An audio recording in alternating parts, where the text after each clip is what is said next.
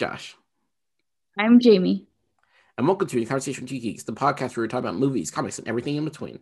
Today we'll be talking about everything from Hailee Steinfeld and many others joining the cast of Hawkeye to Warner Media deciding to put its 2021 movie slate simultaneously on HBO Max and in theaters. Yep. And if you want to follow our social media pages, we're on Twitter at Convo with Two Geeks, and we're on Facebook and Instagram at Conversation with Two Geeks. And they'll post a link to our Anchor homepage that has a link to all of our social media pages. And also, if you feel like shooting us an email, we're at conversation with two geeks at gmail.com, spelled all the way out. You can also listen to our back catalog on Spotify, Anchor, Google, Apple, and wherever podcasts are listened to. How are you, Jamie? Um, I'm hanging in there. How are you doing? Eh, same here. Uh, it, it's uh, the holidays are now starting to approach, and uh, yeah, just that, and just trying to balance out everything, especially with uh, you know, um, context. I'm in, um, I'm in university right now or college, and final season's upon us, and trying to deal with that just is a nightmare.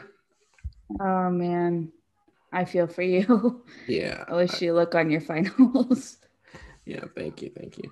Uh, yeah. Anyways, moving. Anyways, um, let's get to our main topic today. Um, so, or our first main topic today. So, according to um Hailee Steinfeld's Instagram page, as well as leaked set photos with actor Jeremy Renner in an abandoned subway station, it has been confirmed that the actors will indeed be playing Kate Bishop in the new Hawkeye series for Disney Plus. Uh, for those that don't know who the character is, in the comics, Kate takes up the mantle, Hawkeye name mantle after it was believed that the original home Homer, the title, uh, Clint Barton, was dead. The character became prominent, very prominent during uh, Matt, writer Matt Fraction's run on the comics. She's also a member of the team, the Young Avengers, which could be set up here as Variety report that actress uh, Florence Pugh is set to revise her role as Yelena Belona, uh, Be- Bev- Belona. Belova. Jesus, that's a mouthful. Uh, in the series, and alongside Pugh, actress Farmiga, uh, Vera Farmiga, best known for her roles in Up in the Air and Bates Motel, will be playing the Marvel character Elena Bishop. Not uh, Elena, shoot, um, Eleanor, Eleanor Bishop. Um, sorry about that. The mother Kate Bishop. In addition to Farmiga and Pugh, we also have Rafi as Com- Commerzuri, Kaz. Um, I'm not. I'm not gonna pronounce that last one. Um, Kazi. Kazi, aka Clown, a mercenary. Saw Call actor Tony Dalton as Jack Duke. Jesus Christ. Uh, Duke, Duke, Duke Quinson, I believe. So. Yeah. okay, so if we're mispronouncing their names, we're so sorry. We're so terrible. yeah, yes, yes, we are so sorry. Um, an early mentor figure to Hawkeye, newcomer Alaqua Cox as Maya Lopez, aka Echo, a deaf Native American who is perfectly capable of perfectly copying another's purpose moves another person's movements, making her a formidable fire, and Zahn McClarnon as William Lopez, Mario's father, join the series as well. The series is set to air next year. So it looks like Hailee Steinfeld is officially in the series, which again for that, a very long that's pretty time, cool. Yeah, for a very long time it's been up in the air because apparently she had a no apparently she had a um a no contest contract with Apple, which I imagine her lawyers and probably mm. Marvel lawyers were probably very much like, okay, we need to get her out, out of this. But you know, there were also alternatives. I think Olivia Cooke and uh, Caitlin, Den- um, Kaitlyn Dever from Booksmart was also up for the role. But I'm happy that uh, Hailee Steinfeld is officially joining the MCU, and yeah, that's pretty cool. Um, I know, I know people were um, rallying behind her, and um, I remember seeing a lot of the people wanted her to be Kate Bishop. So I think that's pretty cool. Yeah. Yeah.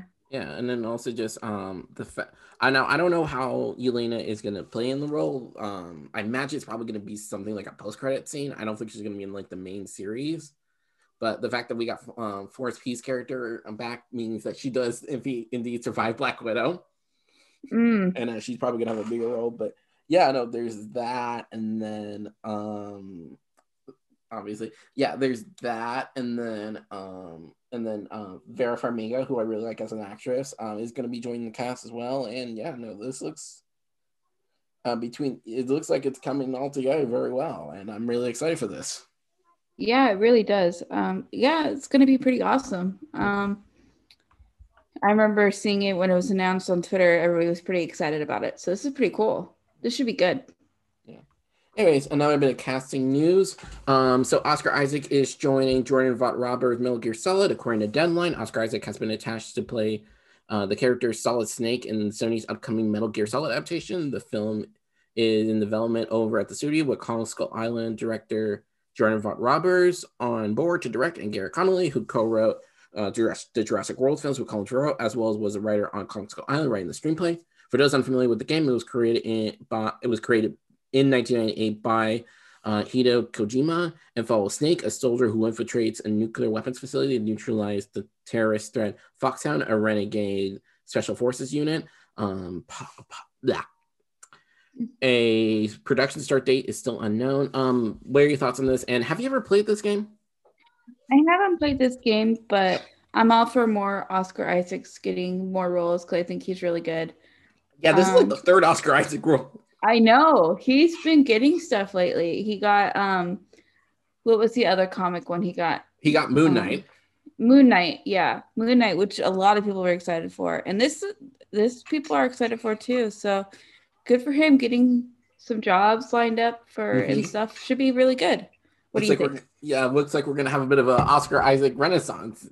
We yeah. say. So yeah, no, I'm I'm I'm all for this. Again, I haven't played the game, but I have mm-hmm. heard about it. I know that um David Hayter is I think the main voice on that game, and he was a writer on X2. Mm, okay. Yeah, again, I haven't played this game because I'm not much I'm not much in the video games. That's only recently I've started really to become it. So mm-hmm. I yeah, I I yeah, you you know a bit more than me, but or yeah. I thought you, you know, especially when it comes to video games and stuff. So yeah. Yeah, this one I haven't played, but um, I said I'll, it's not ringing a bell in my head. Mm-hmm. Um, so but it still be it should still be good. I'm excited for it. Yeah, I'm excited as well. Also, another bit of casting news: we got um, mm-hmm. three actresses for Willow. Erin, um, according to Variety, actresses Erin Kellyman, uh, Cailee Spaeny, and Ellie Bamber are negotiating to star in the Willow series on Disney Plus. However, details on the characters that the three would play are being kept under wraps. Kellyman was in previously in Star Wars: A Solo Story as Enfys Nest, and is set to be in A24's The Green Knight. Spaeny was most recently in The Craft Legacy. Her other feature roles include 2018 Pacific uh, Rim Uprising and the Bad and Bad Times at the El Royale. As for Bamber, her roles include Pride and Prejudice Zombies, Nocturnal Animals, and The Nutcracker in the Four Realms. So, mm. yeah, looks like this project's getting underway. Yeah, it does. Um, since we don't know who they're playing, we don't really can't say too much, but that's good for them. That should mm-hmm. be good. Yeah, yeah. Yeah. Anyways, um, I have a anyways for our next topic. Are you familiar with the Toxic Avenger? Mm-mm. Honestly, no. Oh, okay. Um, so for those that don't know what the Toxic Avenger is, essentially back in the day, and this actually has a connection with a certain MCU director. Um, back in the day, there was this company, I think they're still around, called Troma. And what they make okay. very schlocky B movies. And one of their big B movies was The Toxic Avenger. And okay. And um and also, but in fact, James Gunn worked for Troma. That was literally his first gig. Uh, oh, okay. So yeah. Um, Lloyd Kaufman is the man that runs it. Um, he was in the prison scene. He's like one of the prisoners, kind of cheering someone um the fight on during like the in like in uh, the first Guardians. Okay. Yeah. Um. Yeah. No. I just he's the kind of like he's the human looking one of that group. Okay. So yeah. No. I'm all right. So I I'm not gonna lie. I kind of get a crack at this, but um. Well, kind of a crack, but also I really do like this actor. Um, according to Deadline, Peter Dinklage is set to start in Legendary's new Toxic Avenger movie, a contemporary reimagining, reimagining of Troma's entertain, entertainment, successful 1984 low-budget action comedy, which deeped into environmental themes and subverts the superhero genre similar to Deadpool. The synopsis reads: When a struggling everyman is pushed into a vat of of toxic waste, he is transformed into a mutant freak who must go from shunning from shunned outcast to underdog hero as he races to save his son, his friends, and his community from the forces of corruption and greed. This film is set to be directed by Macon Blair, who previously directed I Don't Feel at Home Anymore with um, Mil, um, Mil, M- Melanie Melanie Lynskey um, and Elijah Wood for Netflix, as well as starred in Green Room alongside the late Anton Yelchin. Mhm. So, oh, okay. so yeah, I know. I'm Very cool. This should be fun, I guess. yeah, and Are you I excited for it? I'm I'm curious about You're it. curious? because I've I've only seen really oh, if I'm being fully honest, I only know about it via reputation. I haven't really actually sat down and watched it in a while. Mm-hmm. But I'm very curious how they're gonna do it because it's very schlocky B movie. Mm. And and I am very yeah, and I'm really curious because um the Macon Blair, uh the director, he's actually been directing some pretty interesting stuff, especially with um I I don't feel at home anymore and you know him being an actor with Green Room and stuff. It's like he's kind of been coming up there, so this is a definitely a big deal. And yeah, no, I'm very curious to see how this project's gonna go. Very, very curious. Yeah. Anyway, moving on. Um, so guess who's coming back to the Arrowverse? Who? Diggle. Oh, interesting. Yeah. Uh, according to Deadline, David Ramsey, who previously played John Diggle on CW's Arrow, will be will return to direct five episodes in the DC universe, including the new series Superman and Lois and Supergirl. And in addition, uh, Ramsey will guest star in five episodes, returning as Diggle in Superman and Lois, Supergirl, The Flash, and Batwoman, along with a mysterious role in DC's Legends of Tomorrow that is being kept under wraps. Um, I remain in awe of the imprint these shows have had on television, and I am blessed for the bet- part of a decade to be a part of them both, in, both in front and behind the camera. To say I'm excited beyond belief to return to the Berlantiverse would be an understatement. I can't wait to continue telling these stories. This is going to be interesting. Mysterious role in Legends. Like what? That's very we- interesting.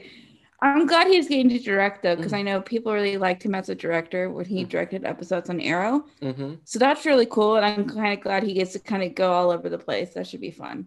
Yeah. Plus, it's nice to see Diggle back. Oh yeah, for sure. Yeah, especially especially if he's gonna be making an appearance in like, um, I I had a feeling he was probably gonna make an appearance in Superman Lois, but the fact that he's gonna be on back on Flash, it's always funny when he's on Flash.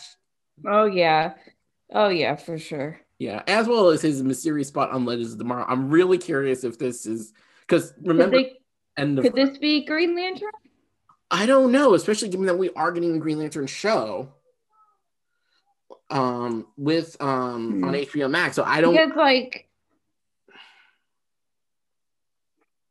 that's that's that's interesting. I'm very curious to see what they do with him in Legends because like mysterious role, like Mhm. Obviously Green Lantern is the Mhm. first thing that pops in your mind because that's been hinted at for so long. Mhm. This character, people have been theorizing about that. But like, why would it be a mysterious role in DC Legends? Why would it like? I, I don't know. It's very interesting. Again, I have Yeah, but yeah, definitely good for him. People really like David, so that's all really awesome. Yeah, I'm really yeah, What do you especially especially given that we are getting. uh, Yeah, I I think this is awesome, but then also I'm just because I'm just I'm kind of just in because I'm just trying to figure out is this going to be connected to the Berlanti Green Lantern show? I doubt it will be because it's going to be on HBO Max. But I'm just Mhm. wondering, like, what if he's like one of the new? Because apparently that show is being taking place in the 40s, 80s, and in the modern day. And I'm wondering, is he one of the modern lanterns? Possible. I mean, with Berlanti involved, anything's possible. I've give like I have just accepted that if Berlanti's involved, there's a way for everything to connect, even if it's not huge. Mhm. So yeah, I don't know. It's and it because at the end of Crisis, he got that box with the green, right? Mhm. Green. He got something that was leading to. He got like the ring, the Green Lantern ring, or something Mhm. um connected to that um yeah i don't know it's going to be super interesting yeah i mean it would make the most obvious thing is the lantern thing but i i don't know like like i feel like it'd be such a disappointment if it's not that because people have been wanting that for so long Mhm. like- yeah. Years people have been theorizing and like hoping like he would get connected to the green lantern corps in some way Mhm. so Yeah. I'm really again. I'm really curious to see how this is gonna pan out. But yeah. Anyways, moving on to our next topic. Uh, Ava DuVernay is joining the CW uh, with Naomi. According to Deadline, Ava DuVernay, best known for her work on, tw- um, that's known for, well, not just her work, um, but for pretty much uh, 2014 Selma, uh, 2019's limited series um, When They See Us, as well as A Wrinkle in Time. She was director of all three of those things.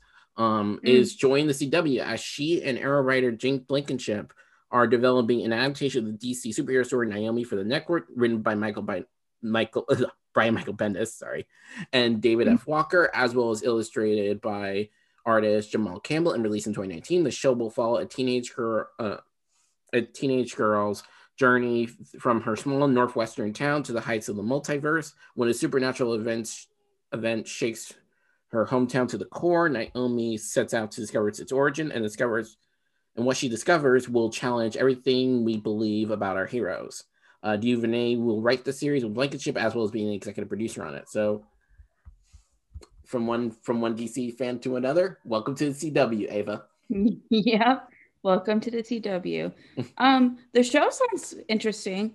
Mm-hmm. Um, I'd like to check it out, and yeah, um, nice to have some new people come in, kind of have mm-hmm. some new perspectives and stuff. So I think that's pretty cool. Yeah.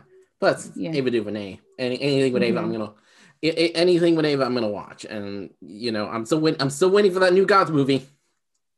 Oh, I know. Yeah. But anyways, moving on to our next topic. Uh, Cat Vasko is right to write is writing a female-centric Plastic Man. According to Hollywood Reporter, Blacklist writer Cat Vasko has been tapped to pen a new script for a feature based on the DC Comics hero Plastic Man. The project originally got underway two years ago when Amanda Idoko uh, of the, um, she wrote The Mayor. Um, was hired, well, rather, oh. she was a oh. writer on The Mayor was hired to pen the script for what is meant to be a comedic action adventure based on the character. However, sources tell THR that the project will be now a female led vehicle, taking the project into a new direction. For those that are unfamiliar with the character, Plastic Man, aka Eel uh, O'Brien, was a crook turned good guy. During a botch heist, O'Brien is shot, and wouldn't you know it, doused with a mysterious chemical. Left for dead by his gang, he wakes he awakens to find himself imbued to, with the power of the shapeshift and stretches his body into almost anything. O'Brien eventually reforms and becomes a police officer. This character has been a cult favorite comic lovers and has appeared in multiple animated series, including Batman, The Brave and the Bold. Uh, the project actually has some very interesting history. Has been also in development for years, with the first reporting of it coming in 1992 when Warner. Wow. When Warner's um, was going to collaborate with the just then formed DreamWorks SKG, um, and Amblin Entertainment as producers. This version of the project would have um, was actually written. There's a script for it. Uh, was written by pre-Matrix Wachowskis and oh. directed oh. by. Uh, this is the interesting part. Uh, the director of the Mighty Morphin Power Rangers, um, Bryan Spicer. and if you want to read the script, it's actually online. So I, oh. yeah. As for Vasko, she is known for adapting Queen of the Air, the story of trapeze artist Lillian Lietz that has Margot Robbie attached to star and is reteaming on the actress of the on an adaptation of Gin Phillips' Fierce Kingdom. She's also so she's also worked on an adaptation of Boom Comics Lumberjanes when it was set up at Fox. The project is now being developed as an animated series at HBO Max. And most recently, she set up an untitled fairy tale project at Disney Plus with Olivia Cooke and Lakeith Stanfield attached to start that is sent to turn the classic princess story on its head and offer up a modern take. So, yeah, I'm I'm honestly kind of curious about this. I'm very curious about this. Um, sounds like this kind of project has been in the works. Been they've been trying to do something like this for a long time. So hopefully the new direction they're taking will pan out. Um, and sounds kind of interesting. Mm-hmm. So, yeah. yeah. So technically, the movie would be called Plastic Woman. Plastic Woman. That's true. Huh yeah, I'm just I'm, I'm just curious like how I the know, like I don't know very much about um Plastic Man like the comic version of that in general. Mm-hmm. So um it, it should be very interesting to see what they do. Yeah. Um, yeah. Anyways, moving on to our next topic. We got okay, so we have some flash news. One positive, one not. Um, the Flash pauses production due to, to a positive COVID test. An exclusive from Deadline reports that a team member working on the CW series The Flash in Vancouver has tested positive for COVID. Um, out of an abundance of caution, production on The Flash has been temporarily suspended and contract tracing has been initiated. According to sources, the studio is currently evaluating adjustments to the production schedule in order to resume filming without the affected employee and potential close contacts who are self isolating. So Mm. yeah, mm, mm. Yeah, this uh, this sucks, but at least they like. It sounds like they got it pretty quickly, figured it Mhm. out, so they were able to like get a plan in place, um, and just hopefully it's not doesn't spread too much throughout the whole set of the Mhm. Flash. Yeah. Um, Yeah. yeah.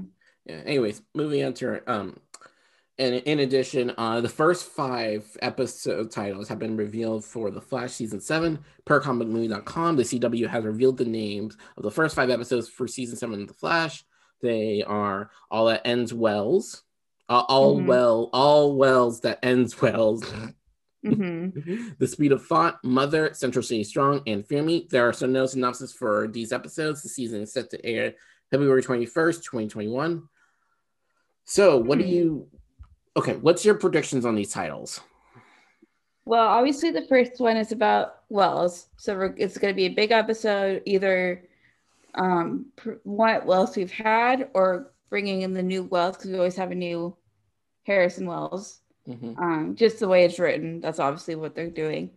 mhm. Um, the speed of thought. Um, that's interesting. I don't. I I wonder if that's going to be more focusing on Cisco, maybe like just more science stuff, possibly. yeah. Um, Mother, I have no idea. That could be a whole million different things. Um, it could be them finally getting Nora back and like maybe going that route. It could be dealing with um, other stuff or somebody else's mom. Who knows? Um, Central City Strong, um, big Central City episode, obviously, from what it sounds like. So maybe something terrible happens, and then the Team Flash brings the cent- Central City back together. Mhm.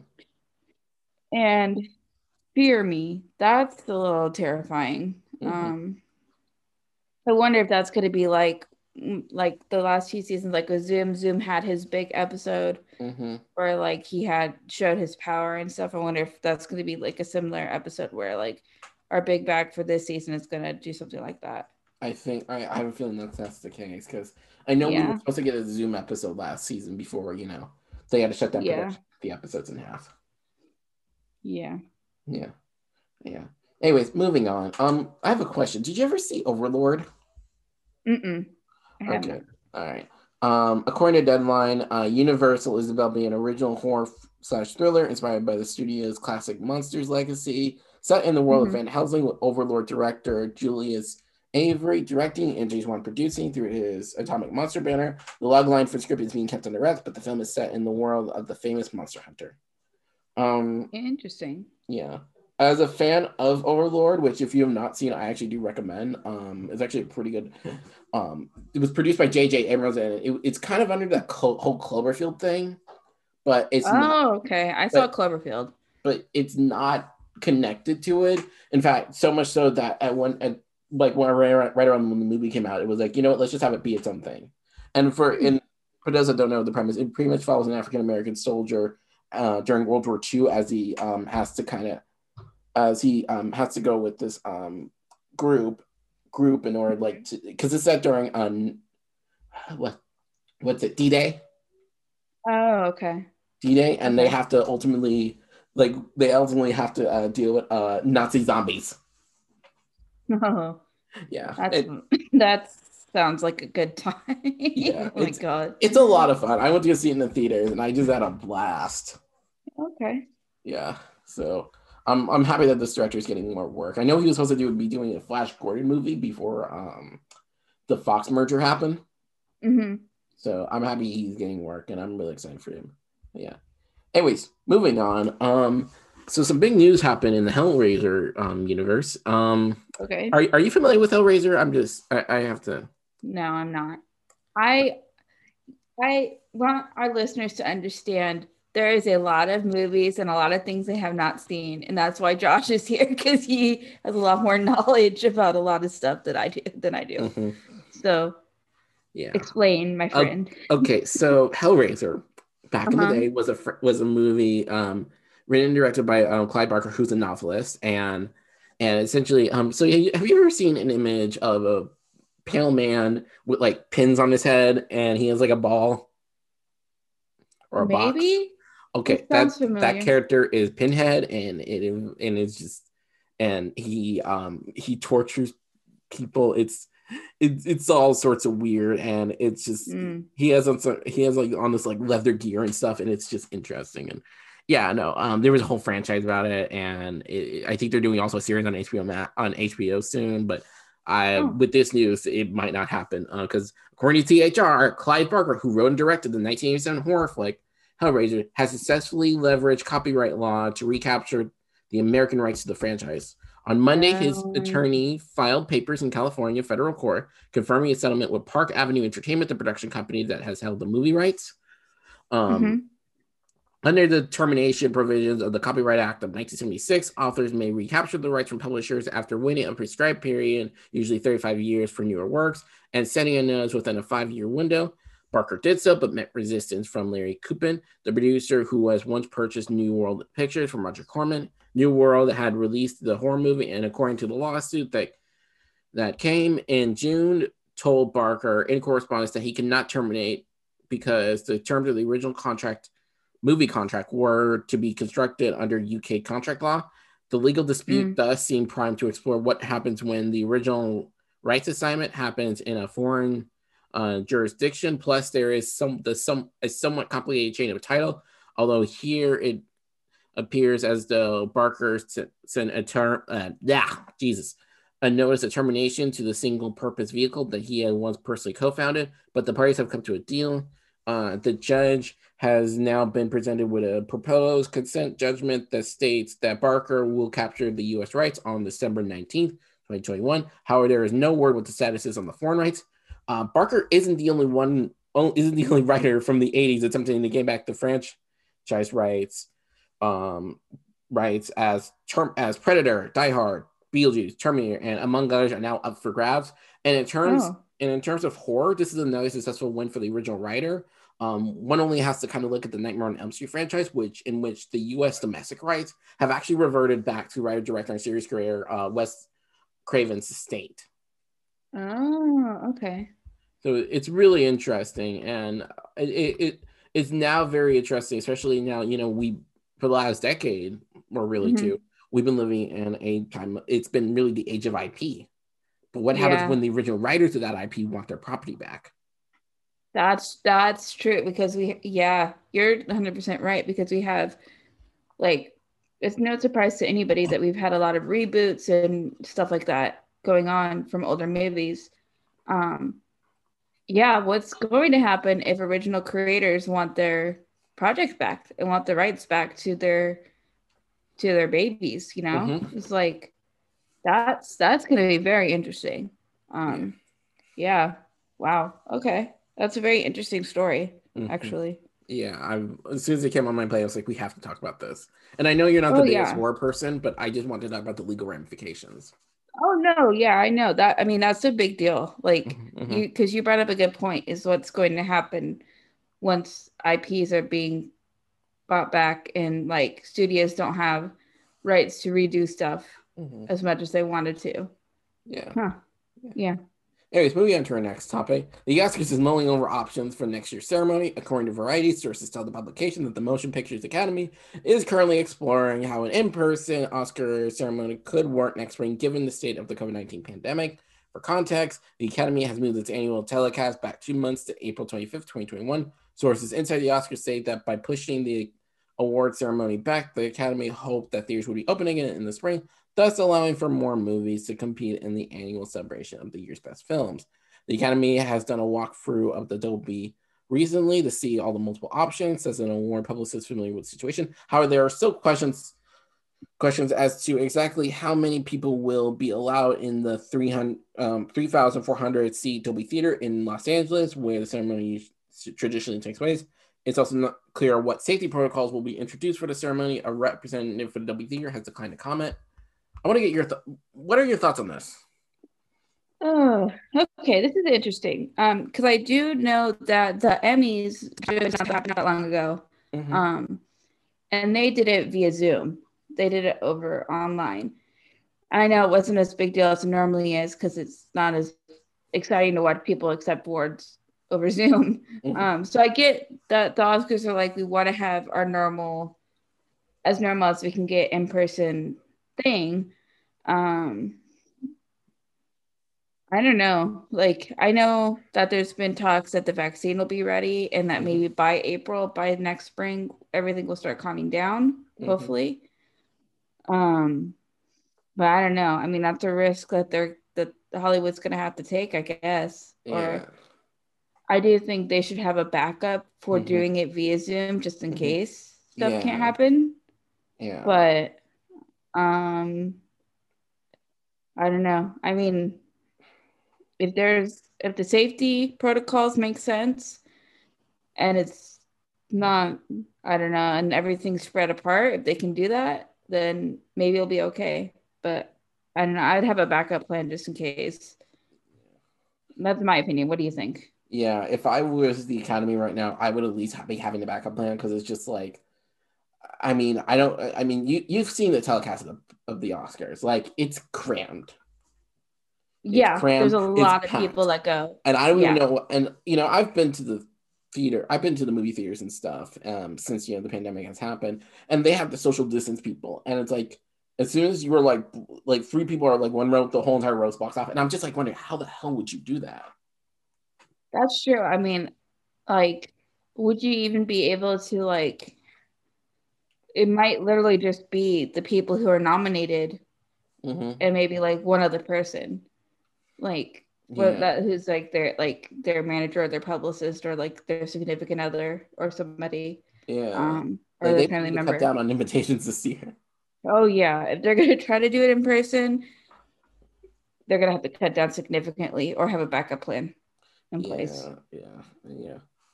Anyways, moving on to our next topic, and our well, rather our last topic of the day, and this is the big one. hmm You ready? I'm very, I'm very interested to hear your thoughts about this. I, I really am. Let's go. All right. So Warner Brothers, so Warner Brothers has, or rather Warner Media has decided to send its entire 2021 lineup to theaters and HBO Max simultaneously. And let's just say this has caused a response in the industry. So according to Deadline, the Burbank, California-based Warner Brothers is putting its entire 2021 theatrical slate on HBO Max for the film's respective first month of release, concurrent with a global cinema release. Following the one month HBO Max access period domestically, each film will leave the platform and continue theatrically in the US and international territories with all customary distribution windows applying to the title.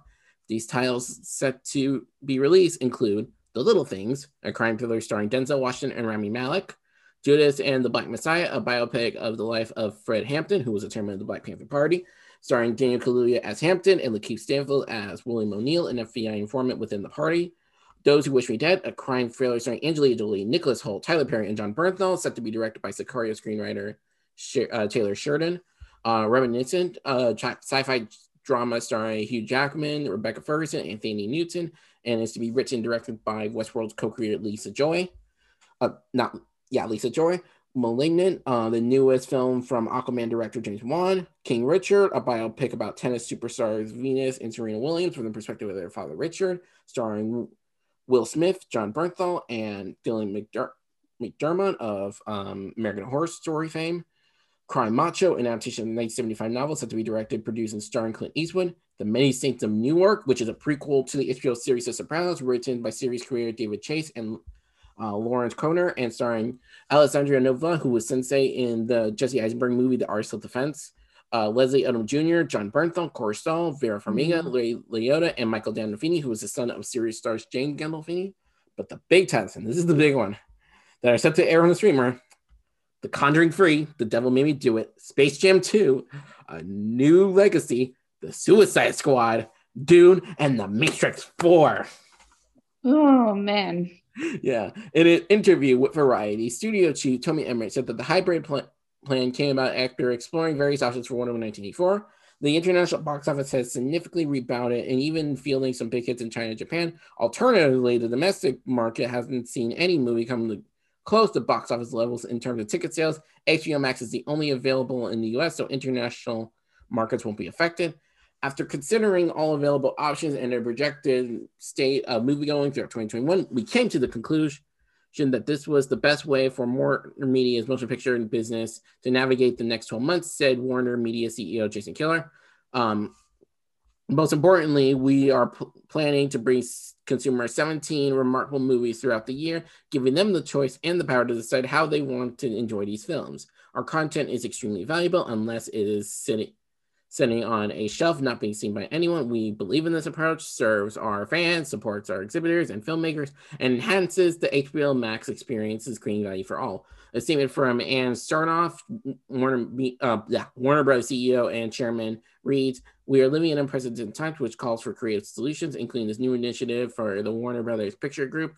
Uh, Sarnoff said, Nobody wants films back on the big screen than we do. We know new content is the lifeblood of the of theatrical exhibition, but we have to balance this reality with uh, with the reality that most theaters in the U.S. will likely operate at reduced capacity throughout 2021.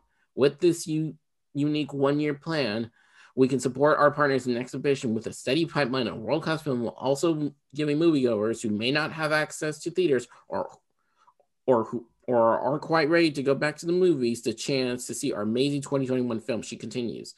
Uh, we see this as a win-win for film lovers and ex, uh, ex, uh, exhibitors. And we are extremely grateful to our filmmaking partners for working with us on this innovative response to these circumstances. However, not many theater chains are happy with this, but AMC CEO Aron said these coronavirus impacted times are uncharted waters for all of us, which is why AMC signed on to, to an HBO Max exception with customary practice for one film only, Wonder Woman 1984, appearing that it will be at height. However, Warner's now hopes to do this for all its 20, all their 2021 theatrical movies, despite the likelihood that vac- despite the likelihood that with vaccines right around the corner, the theater business is set to recover. Clearly, Warner Media intends to sacrifice a considerable portion of the profitability of its movie division studio, and that is the production partners and filmmakers to subsidize its HBO Max start. Oh boy, he's not happy about this. um, as for AMC, we will do in our power to ensure that Warner does not do so at our expense. We will aggressively pursue economic terms that preserve our business. We already have conducted an immediate and urgent dialogue with the leadership of Warner on the subject. As this issue gets sorted out, we are nevertheless encouraged that, that vaccines protecting society at large against the coronavirus are very much at hand. So it is the assumption that moviegoers will soon be able to once again delight in the in coming to our theaters without any worry, view the world's best movies safely in our big seats, our big sound, and our big screens. And according to Deadline, um, the major exhibitors, again, this news, when was this news? Was this news? It was released yesterday, right? Or no, the day before yesterday. Um, I think so. Yeah. yeah. Um, again, we record this on Saturday, so.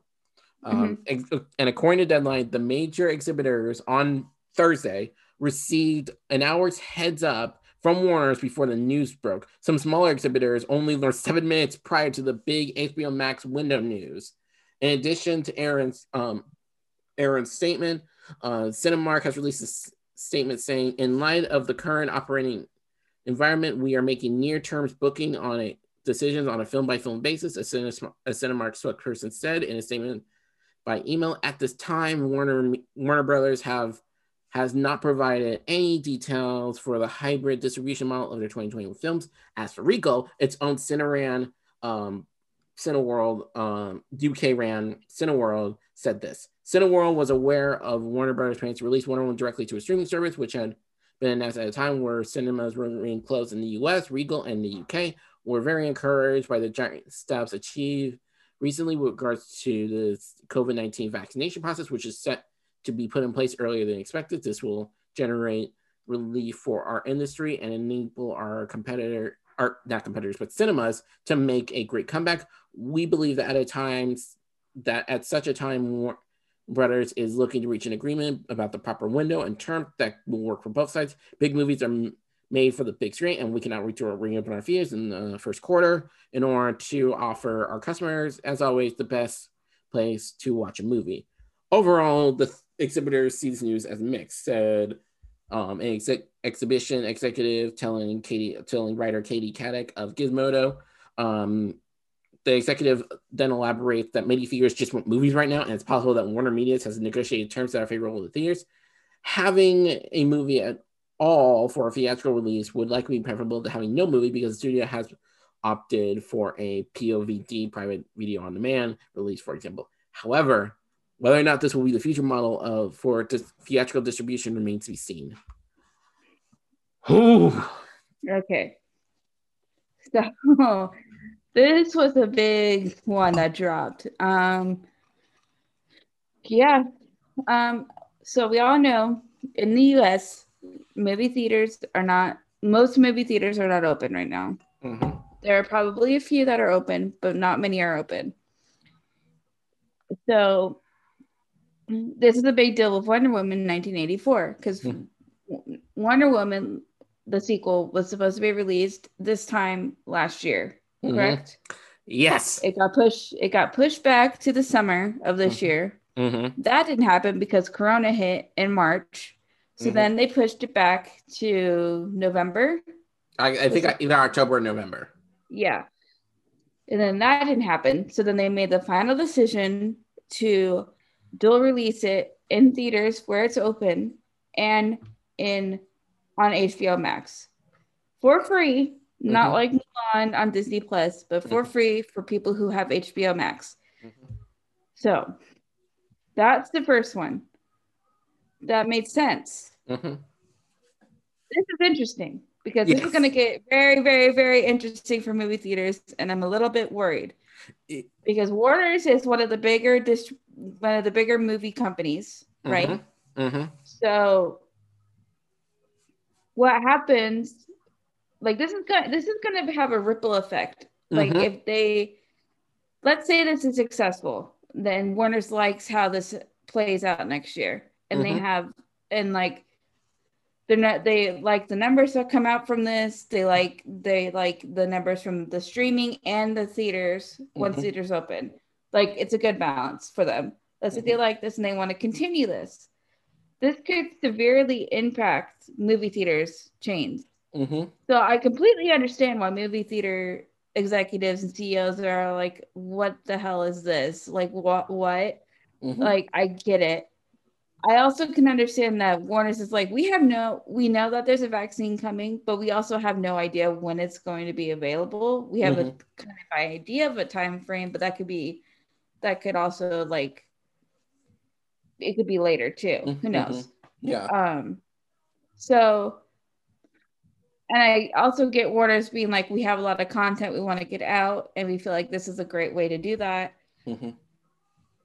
Um it's crazy. This is crazy. I know. This, like I'm thinking if this was Disney, this would be even crazier because of how yeah. big Disney is. Yeah. And like that's also the other thing. If this works for Warner's, don't be surprised if the other companies want to try to do something like this. I can already see the mouse being the mouse being like, eh. yeah. I, Warner Warner's is doing something interesting here. Uh, although I think they're and it's kind going to affect movies in general because yeah. it could cut down budgets and it could like because the movie theaters like oh we're also going to put this on streaming so we don't have to like make it so high of a budget for mm-hmm. theater movies too you know yeah like that's potential to this has distinct ripple effects going through mm-hmm. everything down from movie theaters down to just movies in general down to actors because it could affect their salary. Mm-hmm. Because if they're like, let's say like, okay, how much did Cap? Um, how much did um Captain Marvel make? Um, I think about a billion. A billion dollars. So, like those kind of movies, mm-hmm. the main star is not going to get whatever Brie Larson made on Marvel because of her mm-hmm. because of this, like, mm-hmm. like the amount of like this is going to affect how much movies make mm-hmm. and then affect how big the budgets following movies to make also mm-hmm. and actors and stuff like that because it's like oh it's also going to go to streaming so we're not we're not anticipating it making as much money so we can't afford to pay you like like what Johnny Depp's getting a ten million dollar pay payout for Fantastic Beasts, Yes. and he's not gonna be it. So like those numbers, if this works out and other companies want to follow this mold or whatever, it's gonna change a lot I know. stuff. I Yeah. think, like, like it's just, I, it's like one of those things that could be a ripple effect. What do Mm-hmm. you think? I'm sorry, I talked so long.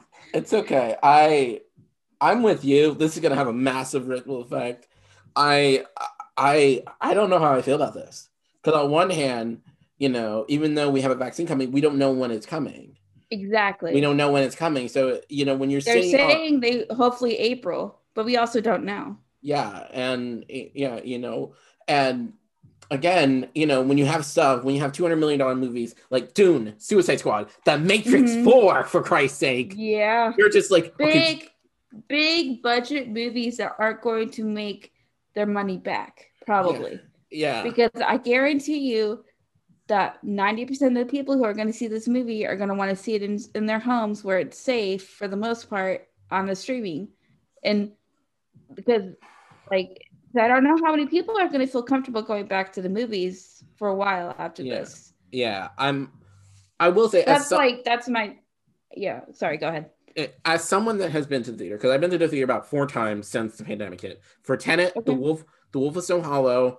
Um, I went to a screening of Monty Python and the Holy Grail, which was fun, and and Freaky. And all Okay. four of those times, I, you know, I had to obviously wear a mask and stuff, and except when I was, except when I had like snacks and stuff. Mhm. And for the most part, I thought it was fine. But when I Mhm. went, one thing I noticed, and I went to various different chains. I went to one independent chain, um, I went to one Cinemark chain, and then I went to an AMC chain. Mhm. It was Okay. bare. There were barely people there. Yeah. There were barely people there. I think I might have thought like one family. And Mhm. yeah, I don't know if it's because of just the fact that there aren't any movies out, or if it's because a lot of people don't feel comfortable going. And I imagine it's probably a bare, Probably combo of both, probably a combo. honestly. Yeah. because I feel like there's there right now movies are not playing any anything new Mhm, if there are open mhm. so um there's not anything people are rushing to go see right now anyway and Mhm. then there's also um people just not feeling comfortable because m- when you think of a movie theater you think of a bunch of people in one space Mhm. and like that's not what we're supposed to be doing right now Yeah. so and and that's under, and that's understandable, especially yeah, and that's understandable. Yeah. I just, I'm just, it's gonna be interesting to see how this plays out. It's very interesting to me. I it, it very very if much. Disney, the big thing is if Disney decides to do something like this, because that's going to be that that if uh, that's going to yeah that's going to be that's i don't even know how to explain it but that's going to be huge and that's going to be a problem for Yeah. movie theaters i think I I think I, I don't remember who this was, but I remember on YouTube, um, looking. I just um someone someone was referring this kind of as a kick in the balls.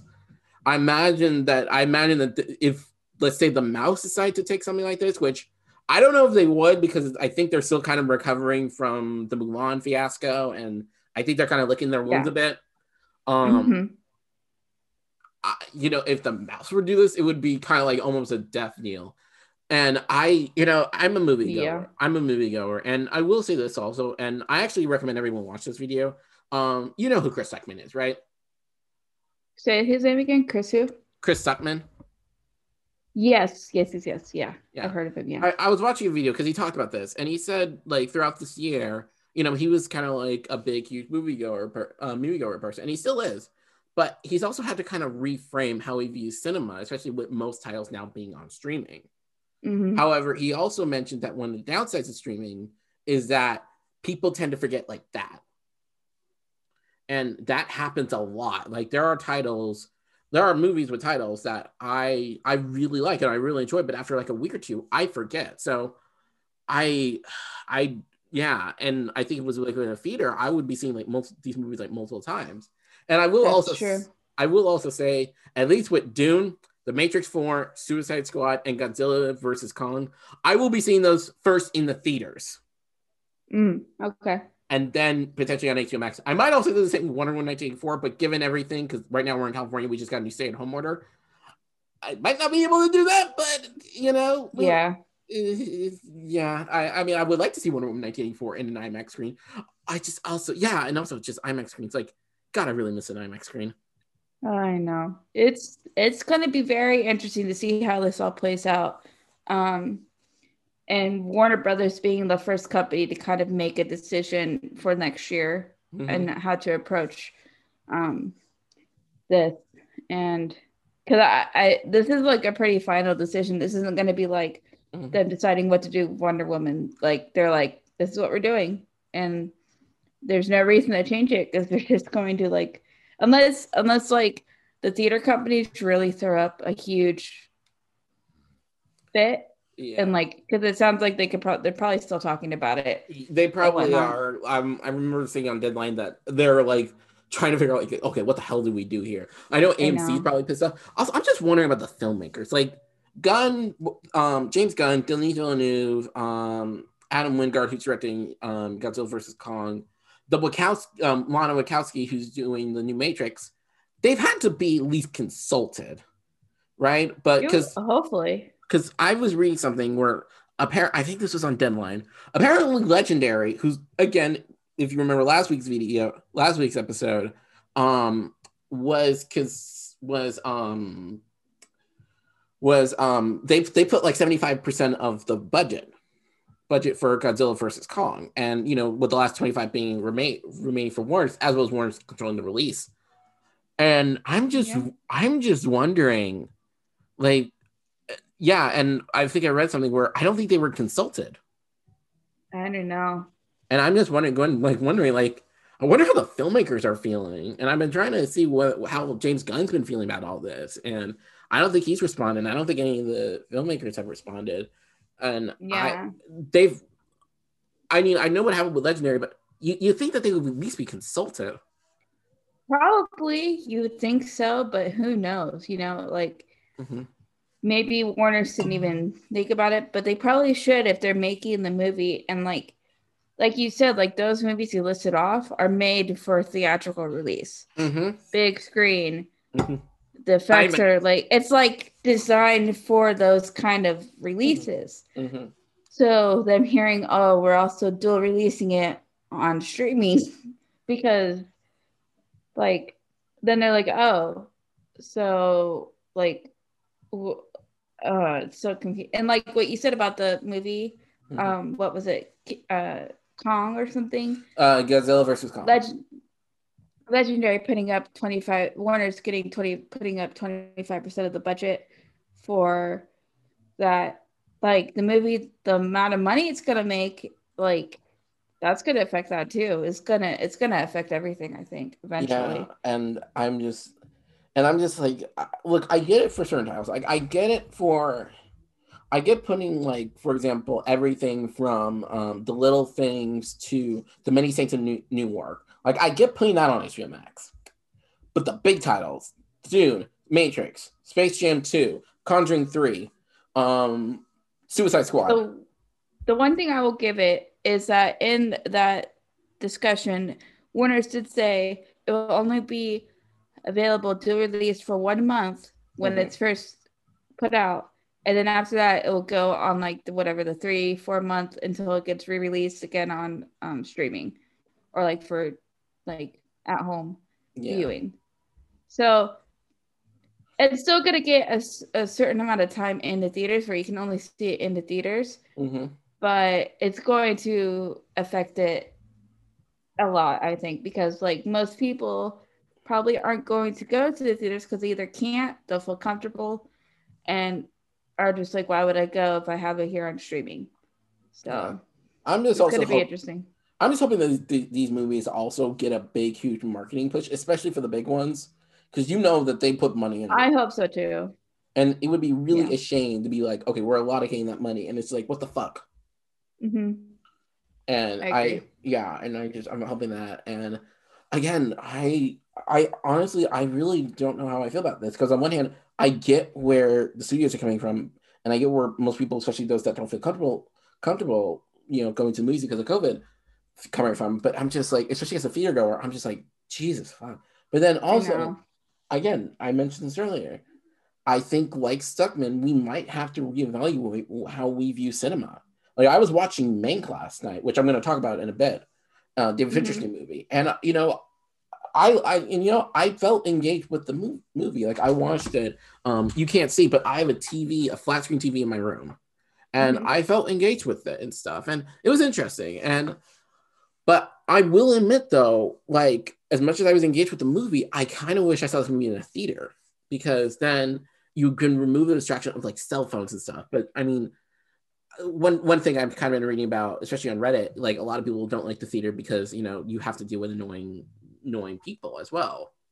Yeah. And, and and that's always a factor, and that's always a factor, especially when you're just dealing with social context. You're always going to get those people. But I, if in my personal opinion, you know, I feel more focused when I'm at a theater because I have to like turn off my cell phone and stuff, and I can't disturb Mhm. anyone.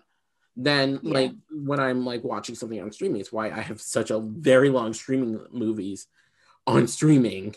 And it is ridiculous that I don't even know how I'm going to be able to get to those by the end of the year. But yeah, no, Jesus. But yeah, no, this is this is going to be nuts. And again, I'm really curious to see if the mouse is going to pull any. It again, I don't think they are, but I would not be surprised if they're looking at this very, very, very closely. Oh yeah, for sure, definitely. They're probably looking, seeing how this goes for Warner's and seeing if it's something they should think about doing. Um, and yeah, it's going to be very interesting to see what happens and how this affects stuff going down, even if it's like a temporary thing, Mm-hmm, um, like for just next year, mm-hmm, um, and then they go back to normal ways the following year. Mm-hmm. Um, yeah, it's going to be very interesting. Yeah. Anyways, so now to our recommendations. Um, you know what? You know what's what time it is, Jamie? Mandalorian time. Yes.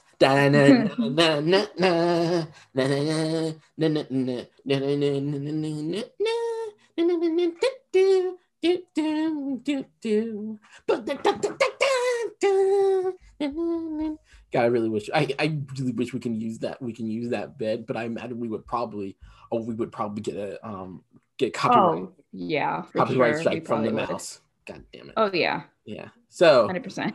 The Mandalorian, episode two, uh, not episode two, but season two, episode six, the tragedy, or what it should be called. I got a bad feeling about this. As soon as yeah, as soon as I saw the title card, I was like, oh no. I saw the title too. I'm like, crap, what's gonna happen? I'm like, no.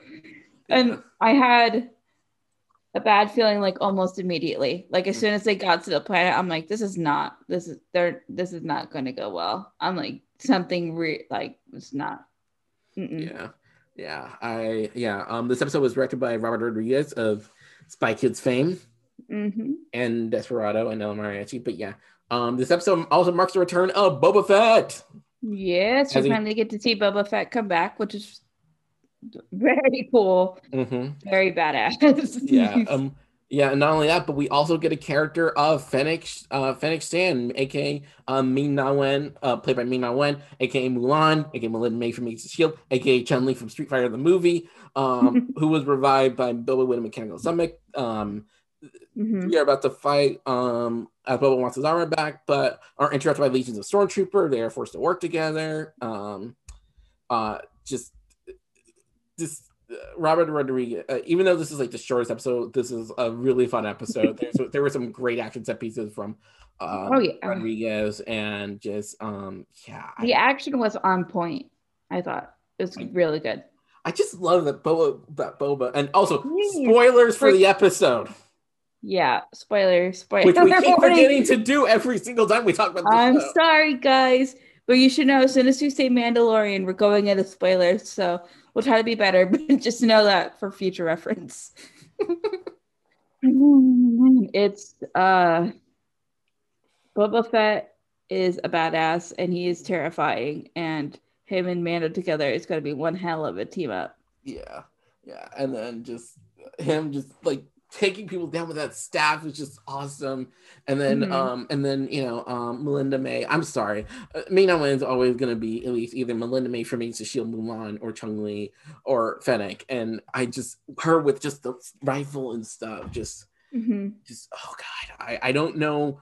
I don't know. If, I, I imagine she probably did have a stunt woman for the majority of that, but I imagine she. But I also know that she likes to do also her own stunts sometimes. And I, again, I want to give props to both the stunt team as well as um the stunt team in general. The stunt team in general have been great this season, as well as um as well as um Melinda May. I'm sorry, I'm sorry. I mean, I keep calling her Melinda May because, yeah, um, Yeah. as well as The as stunts were really good. If it Yeah. was, it probably was a combo of both of them, Mhm. like a stunt stunt performer and the actor. Um, and yeah, the it was good, really good. However, despite this team up, Grogu is captured by a group of dark No. troopers. And not only that, but the Mando ship, the Razor Crest, gets blown up despite the fact that he just got it repaired. That's so sad. As it, it took me a second to realize what happened. I'm like, oh no, his ship. I was like, no. I watched this at like er very like midnight Friday morning. So like, yeah, it was yeah, it was it was very that's very sad. Mhm. Yeah. Um. Yeah. So, um, Boba Fennec uh, join forces with Mando, and the episode ends with Mando asking Cara, Cara Dune to search for um, Bill Burr's character Mayfield and telling her that the ca- child's been captured. Um. So I'm not gonna lie, there was a bit where I almost had my Samuel Jackson voice where she. Like when uh, Mando was telling her, was telling her like, um, uh, yeah. So what is this for? It's like, um, yeah, um, the kid's been captured, and it's like and it's like she gives him this look like just be like uh, that's all you have to say Yeah. why, why did you not leave with that Listen, Mando and Cara are gonna go screw some stuff up. They're gonna go go get Grogu back. oh no it was like it's gonna be crazy. Yeah, but her Oh, face, oh. she was like, "Why didn't you just say that?" And like, what the hell happened? like, tell me right now. okay I, th- I think it's gonna be a whole posse it's gonna be mando uh boba fett fennec um mayfield um uncle greef um aunt cara hmm aunt cara ahsoka bo-katan bo-katan um yeah, I'd be into it. that's everyone I'd be So- into it. Yeah, and they're all gonna go and whoop um whoop um Moff Gideon's ass. Like like that Oh, dark saber oh, can't help him now. No, he's screwed. Because as soon as they find him and can get to him, he's freaking screwed. Because they're all gonna be like, "Hello, you don't take the child. Yes, yes, Don't- yes. Don't take Grogu." Yeah, you you don't you don't take my son. Oh yeah. Because you, Yeah. you know he's gonna just get everyone, and they're gonna go on him, and that dark saber can't help him. You, he thinks that dark saber can help him. Oh Uh, no. yeah. No. Also, before the episode ended, um, we get a confrontation between Gro- Grogu and Gideon as he's using the Force on some stormtroop stormtroopers. That is dark side. Yeah. Dark Side Grogu just coming out, and Yep. I also just love Gina. I, also love Gina, um, Giancarlo Esposito, aka uh, Gun Gus Fring from Breaking Bad. Sorry, Mhm. um, just I love his interaction with the puppet, and just just like, oh, you get tired when you're when you're like doing the handy wavy thing. Yeah. It's just it's just adorable, and I just yeah, and also I just love like when he like has a dark saber out. It's like and, and Grogu's trying to like reach it, but it's like uh, uh, uh, that thing. This thing will poke your eye you. out. Not for you. yeah, and I just thought like um, especially with the Christmas season coming around, it's like it's like it's I, I, don't think this was intentional, but I I, I just I kind of saw it as a subtle um reference to um a Christmas story oh, I love that With- movie. Yeah. with the with the um uh you know it has main character wants uh the um I want the red right Red uh, Rider. Red, Rider BB gun. Yeah, I don't remember the, all the like details. and Santa's Um, like I that know, all I can remember is the compass in the stock, and you'll sh- you'll shoot your eye out, kid. it's like you Yeah. poke your eye out. But yeah, no, I just God, I overall, despite this being like the shortest episode to date, I really enjoyed it. The action set pieces were cool, and also, and this happened in the beginning of the episode, but seeing Mando play catch with babe, um, Baby Yoda is both sweet and heartbreaking considering the events of this episode. Uh, Yes. Yeah. yeah, and Mm. yeah, and I, I, we only have two episodes left. No, why is it so short? It's I- so good, but it's so short.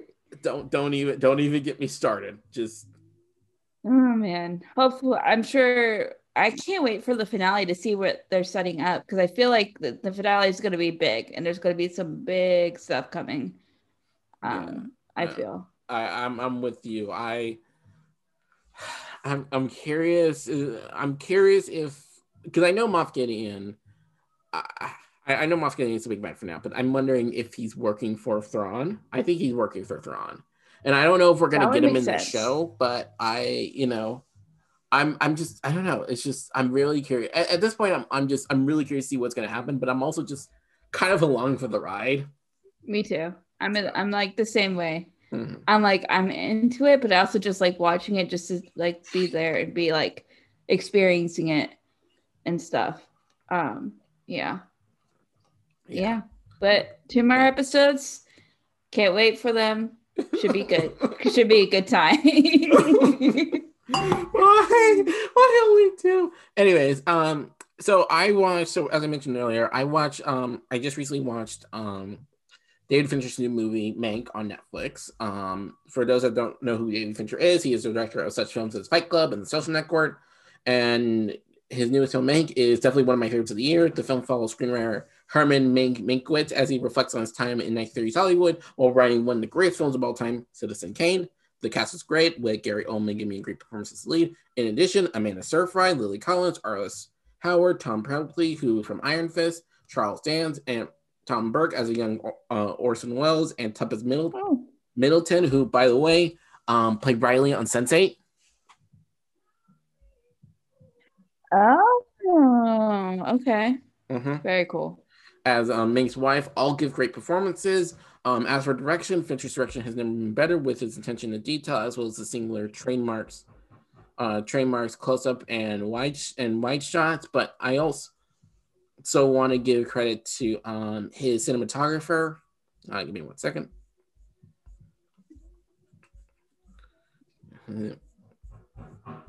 Yeah, his cinematographer. Come on, come on, come on. Yeah, sorry, everyone, sorry, everyone. I uh, my screen accidentally like went to another page, and it's just it's trying to get back. It's all Um, good. Uh, Got to give credit to these people. yeah, want to work very hard. yeah, I want to give credit to um Erik Messerschmidt um as he as a night adds to the 1930s and 40s aesthetic by making everything black and white. This includes the editing, which he reunited with social network editor Kirk Baxter, into making a quick pulpy movie that seems like something out of the 30s and 40s. But the person I really want to give credit to is the screenwriter, which was originally written back in the 90s by Jack Fincher, David's father, who's passed away in 2003. Uh, Forrest Gump screenwriter Eric Roth also contributes to the screenplay, but it is uncredited. That said, Fincher Senior superb dial is script is superb with the dialogue being quick and witty while also fleshing out the characters and motivations. It's also surprisingly relevant, which um I won't give too much away about that, but um considering when this was written, it it's like oh wow, yeah. Also, Okay. the score by Trent Reznor and Atticus Ross was um, great as always, and it's completely departed from the usual sounds. It sounds like something out of the 1930s and 40s. Overall, Mank is one of the best films of the year. I highly recommend checking it out. And yeah, that is our episode for today. Yep, that's our episode. So please give us a follow on all our social media pages. We're on Twitter at Convo with Two Geeks. We're also on Facebook and Instagram at Conversation with Two Geeks. And if you feel like shooting us an email, we're at conversation with two geeks at gmail.com, spelled all the way out. And we will leave a link to our Anchor homepage, which has all of our social media links in there. So you can go and check that out and give us a follow. Mhm. Anyways, have a lovely weekend, and we will see you all next time. Bye bye. Yeah. See y'all next time, guys. Bye.